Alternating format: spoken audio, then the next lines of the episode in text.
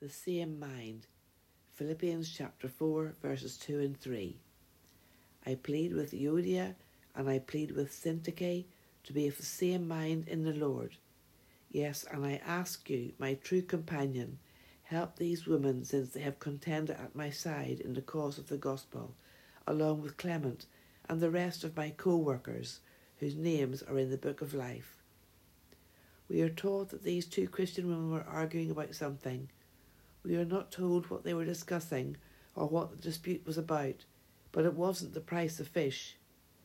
Perhaps there was a point of theological importance which had bearing on their service for God. Perhaps one had made a lifestyle choice that the other thought was ungodly. We don't know. We are constrained in the Scripture to have the same mind as Christ, which brings unity and humility in all our dealings with each other. Even when we disagree with each other, we process the differences with the meekness of Christ, who humbled himself even though he is God, the Lord of all. When we train ourselves to keep our mind in a godly mindset, we have peace with those around us. It is disrupting to our spiritual life to be constantly judging and contesting with each other in the name of correctness and so called purity of doctrine. We must always bow ourselves to the humility that brings peace and makes our fellowships peaceable.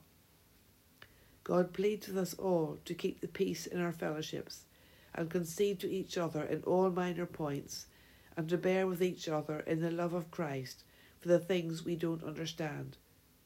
We bear the burdens for other people's sake and maintain our love for each other. We acknowledge that there will always be differences to be thinking about, but we put our selfishness and pride aside and accept each other.